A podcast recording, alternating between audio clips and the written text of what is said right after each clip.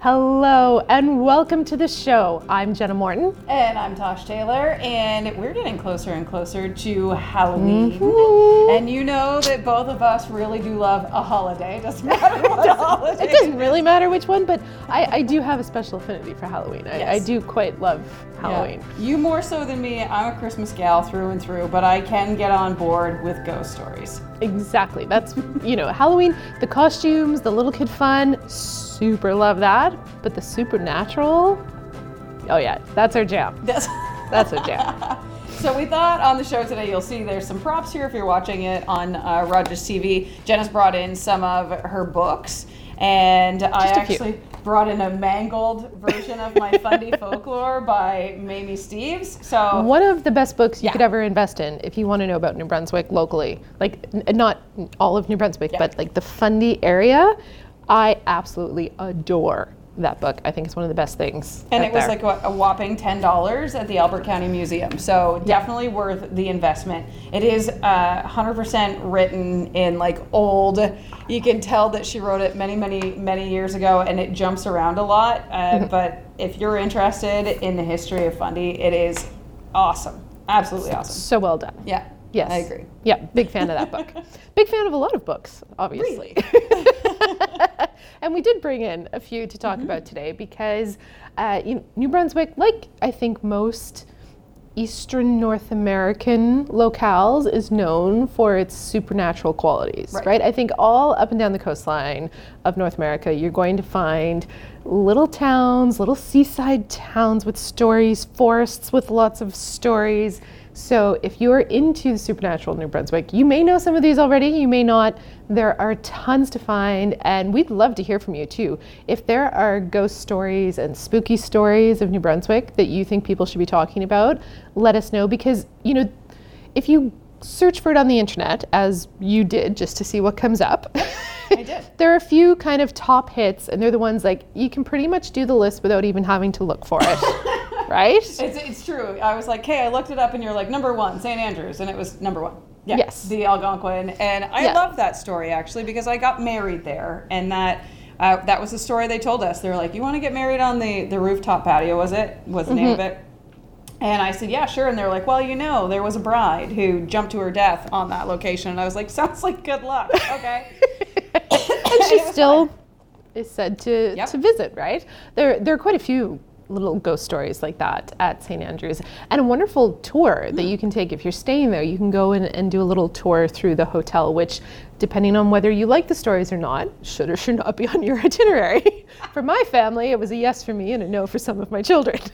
But you said there was a lighter version. Yes, when we went and stayed there with the kids, you could book kind of the earlier walks in the evening. I think it was maybe at 6 o'clock or 7, was meant to be more of a family-friendly version. And if you went later in the evening, they said, we might go a little bit deeper into the bowels of the place. We might get a little spookier with the stories, add a little bit more detail. So I would still love to go back and do the later tour and some of the walking tours of the town itself. St. Andrews is such an old settlement in the province, and again, on the water, lots of great stories of things that have happened over the years. And also the setting of one of the books that I didn't bring in, but we've mentioned on the show before, Eric Wilson, who wrote just dozens and dozens of fantastic young adult crime novels during the 80s and I guess into the 90s. He set one of his books in St. Andrews. It was all about a werewolf, which is not really a story that I think you generally hear in St. Andrews, but it's a fun read. If you have young, probably around age 10, I would say that would be the start for that one. I think that's when Sarah started reading them, and that was actually the one that got her hooked, because she had been to St. Andrews and she knew, that her dad and I got married there, and so then after that she went. I think there's a PEI one. Yep. And Lunenburg Manor. Yeah. That's a really that one stands out in my mind. It's a great series of books. If you can pick them up, usually you can find them at the thrift stores around for really good prices. Just while we're on that one, talking about places that if you want to get your kids kind of into the world of reading and local, and they love a little touch of supernatural but not really scary. Again, I may have talked about this one before, but this is one of my new favorite books, The Frame-Up by Wendy McLeod McKnight. So The Frame-Up is this beautiful, slightly supernatural story but not scary at all. It takes place within the Beaverbrook Gallery in Fredericton. Cool. And it has to do with the paintings at the Beaverbrook. And these are the paintings you can actually go to Fredericton and see these paintings. But in the story, what happens is that when people aren't looking, the characters in the paintings come to life and they have their own stories going on. And there's a whole great back and forth between what's happening in the real world and what's happening in the painting world, and this great little mystery story as well. So yeah, if you've got a kid who likes a little bit of crime, a little bit of supernatural that's not scary, and somewhere that you can then go to the place, The Frame-Up. Definitely read that one. Very cool. And you can just imagine the plethora of ghost stories that are around Fredericton. Oh, yes. Can't even imagine. Talk about an old history and an old city, and I bet you they pull off some really amazing ghost walks. Yeah, this is one of the things that I really love about Halloween season is the fact that so many communities come out and do historical walks and ghost walks. And, Moncton, of course, has a long-standing tradition of ghost walks with Victorian-era specters who will kind of greet you along the route as you go. That's happening again this year. I see Shediac has some ghost walks happening as well. And, our friends at the Albert County Museum, yes, they are having a special opening just of the jail, which, if we'll put it in the show notes, but we've done some shows at the jail and talked about the ghost of Tom Collins and some of the other ghosts that are said to be on site as well.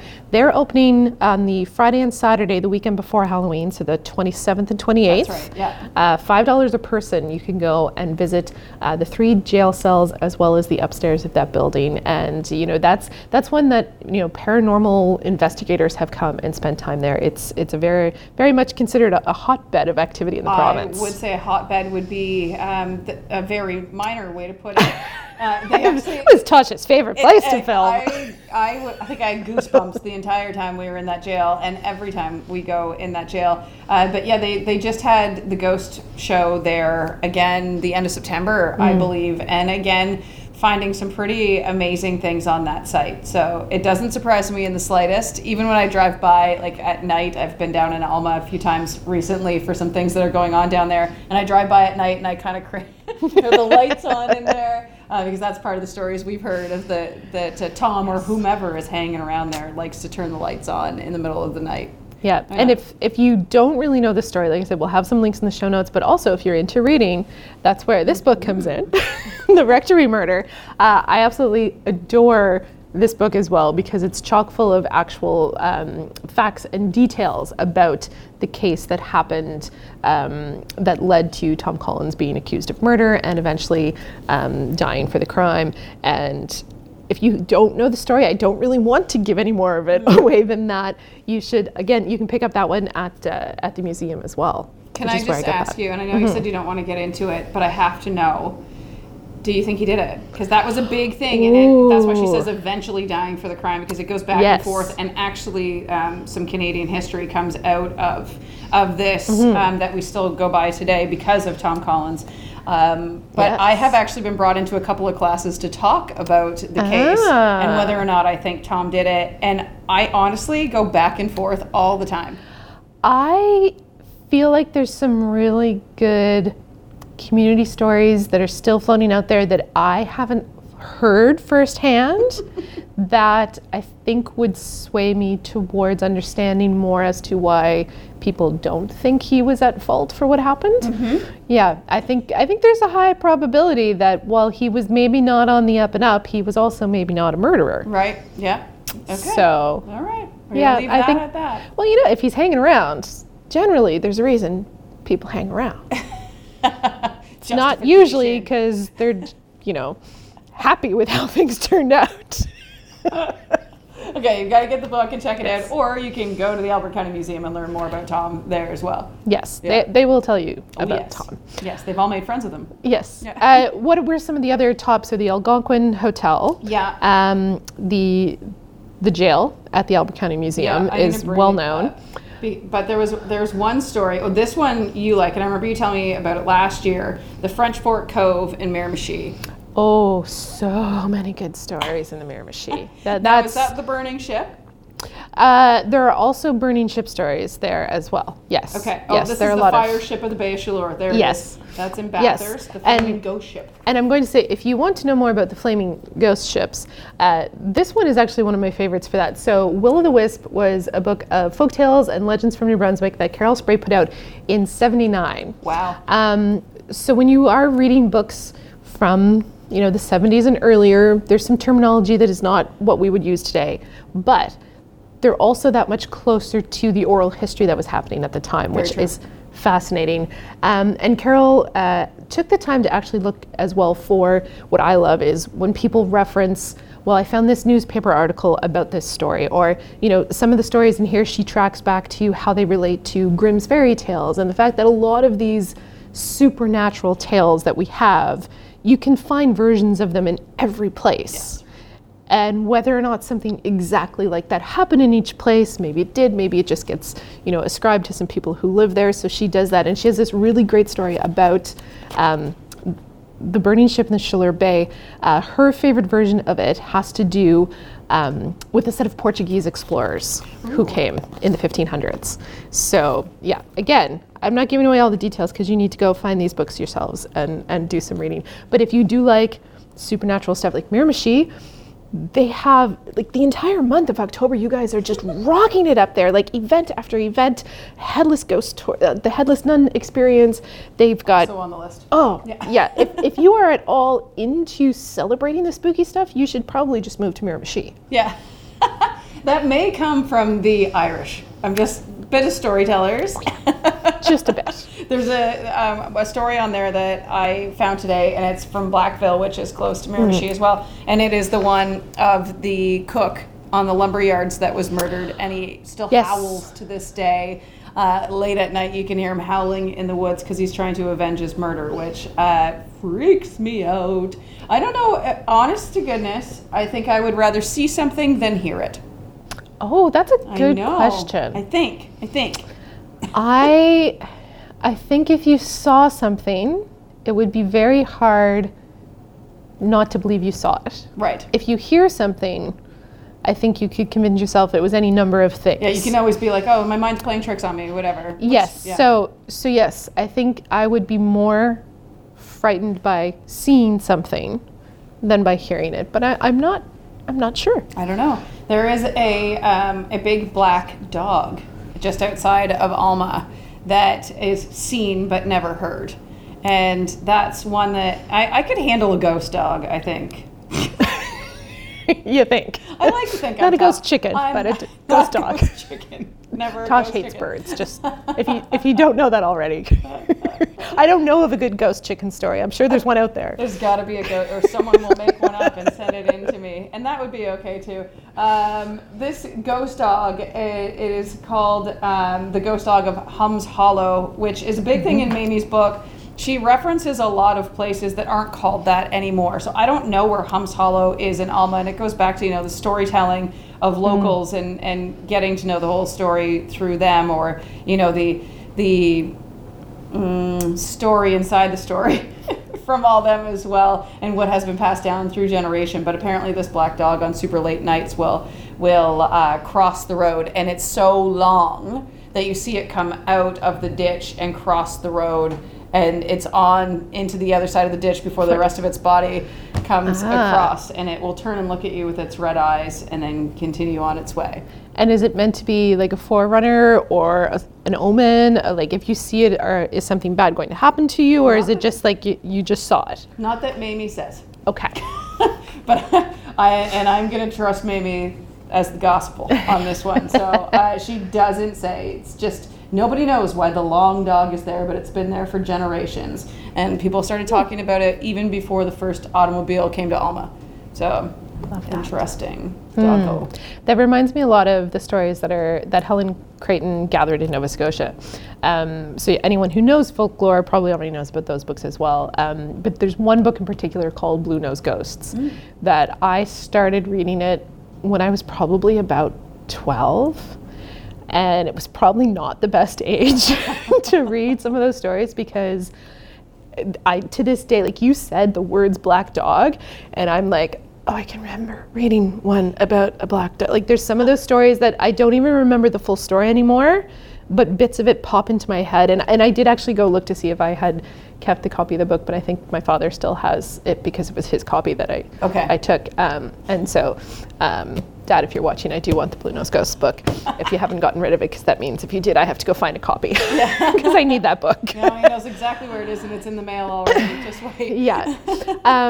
But same thing, like just oodles and oodles of these stories that, you know, have these meanings within the community. And that idea of forerunners was one that I was always fascinated by. And, you know, certainly within our own family, we had stories passed down of some people who would have that, you know, that ability to see something before it happened. Mm-hmm. And, you know, you would see something and you would believe it happened, and you talk to someone else, they're like, what? No, you didn't come downstairs and I wasn't laying on the couch. And a week later or a month later, the same scenario would play out. And, you know, that idea of a forerunner telling you that something's going to happen is not always scary, but I just, the idea of that just fascinates me. And I wondered whether or not, the dog was that kind of omen, like a forerunner, that if you see the dog, it means that someone's going to die in the community or something. Yeah. But that's not what we're saying that story is. No. So if you see the dog, don't worry about your safety. Just let us know that you saw him, because that's fascinating. It is fascinating. And I like that. I mean, there are quite a few, obviously, because the Fundy Shore is where a lot of people first settled. We were lucky enough to go and see Slacks Cove not too long ago, and I can imagine that down at the very tip there of New Brunswick and into Slacks Cove, where it's not inhabited now, barely, I would say. There are quite 5, 6, 7 houses down that way, give or take. I can imagine that there's probably some... I would say there's some ghost ships there. Yeah, things still being heard on the shores, like even if it's just the waves lapping against the side of a boat when there's no boats coming in there anymore.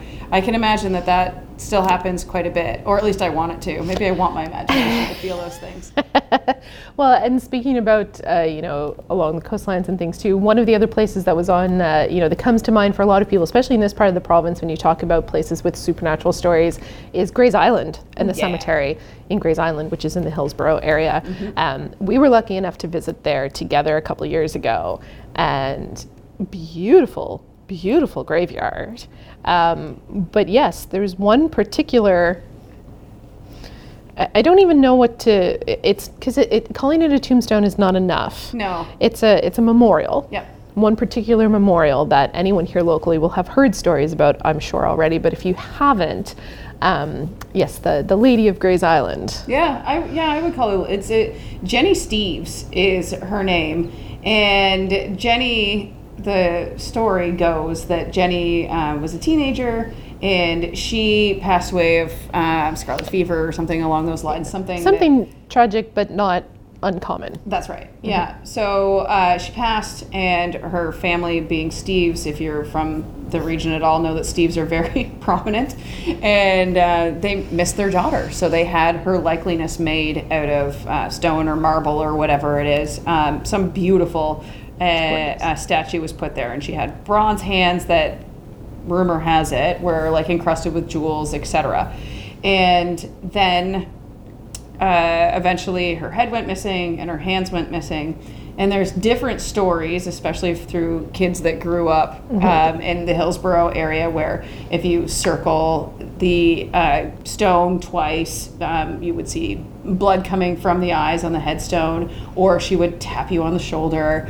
Hence supposedly why her head and hands went missing, but honestly probably someone just looking to make trouble and make money off the things that were part of her. Yeah, exactly. Yeah. So that was how the story went. But now today, while I was researching for the show, I'm seeing people say that her husband had this and he loved her so much, she spent every day and that with her, visiting her on Grey's Island. And then when he passed, they found him wrapped around her gravestone, which that one's not true. If you come across that one, creepy as it may be, that is not the true story. Or is it heartbreakingly romantic? It is heartbreakingly romantic until you find out how old Jenny was, and then it's creepy. So because that's not the story. Yes, it was not Yes, yeah. A love gone. It is not, yeah, it's not a sad love story, though I'm sure that probably has happened in other stories. And it was just recently that someone was cleaning out a house in Albert County and found Jenny's head, like the headstone, so nobody knows how it got to where it was, but it is being, I don't know if it has been returned or not. Last we were there, it wasn't there. No, but it's been a little while, mm-hmm. so I'm not sure. And so, yeah, if you're going to go down and check to see, and I'm sure someone's going to let us know, mm-hmm. But if you're on your way to check, there is a haunted house decorated this season in Hillsborough, so be sure to look them up as well. They're on the Grey's Island Road. That It's just like a decorated house. Every night they turn the lights on, they invite you to come and take a look and enjoy a little spookiness. So I like that. And if you haven't been down to that graveyard, I know it's weird for us to say what you already said, but it's stunningly gorgeous. It is. Oh, it's absolutely beautiful. We had a photo shoot done there. Yes. Like only weirdos do that. I think there's a lot of people that do that because I think graveyards are fantastic. And there's something about them, obviously. Well, they're usually large, beautiful spaces with, well-maintained grounds. There's usually trees around. They're usually a little bit secluded. And I absolutely love reading gravestones. I love walking around and reading and trying to think about who these people were and what happened. And I love when there's interesting things written on someone's stone or something interesting. There's a woman out there who's made an entire career now of going through the United States and gathering recipes that people have left on the back of tombstones, like, mom's favorite recipe, we inscribed it on the back. And this lady goes and makes these things in such a lovely way. Like, it's such a tribute to people and such a great reminder as to why we put information on tombstones or why we put, pictures of things that were important to them. And then just, neat little stories like so if you go to Resurgo Place, the free meeting house is there. There's a lot of very, very old gravestones right there that you can take a look at. And I was walking through the other day and I realized that there are two gentlemen who do not appear to be related just based on their names, but who died like at the exact same time. And I'm so curious. And I went, but what happened? Like, was there a fever that went through? Was there an accident that they were both involved in? Like, there's so much more there to find out. And I still want to go and go through the archives and find their names and figure out what happened. And I think that goes along with anybody that is like us and into genealogy and into family history. I'll share with you the weirdest thing that ever happened to me. When I was a kid, I liked going through our town's graveyard, and it helps that was the way to get home from school every day.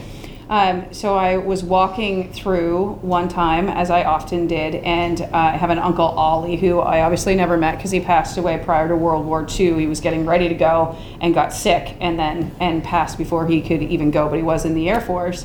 And so I was walking through one day and I saw Uncle Ollie's gravestone, and at the same time, at the corner of my eye, I saw my mom drive by. And it wasn't a close walk home. Like, I grew up in a really small town in rural Ontario, and so it was a couple kilometers for me to get home. So I was like, oh. So, and I was like, oh, Mom, turn around. And then I looked back over, and then I saw this guy standing there in a uniform. And I was like, and I double-taked, and he was gone. And then I kept walking, and all of a sudden, my mom was parked on the side of the road. And she's like, what are you doing in here? And I was, anyway. That was that. And I was like, did you see me? And she's like, no, I heard you tell me to turn around. And I was like, wow, that's really weird. And that was my 16th year of life. It's never happened again. I've never been able to telekinesically talk with my mom ever again. Anyway. Well, it's because you weren't there with Uncle Ollie. Apparently, I need to go. Obviously, he was part of it.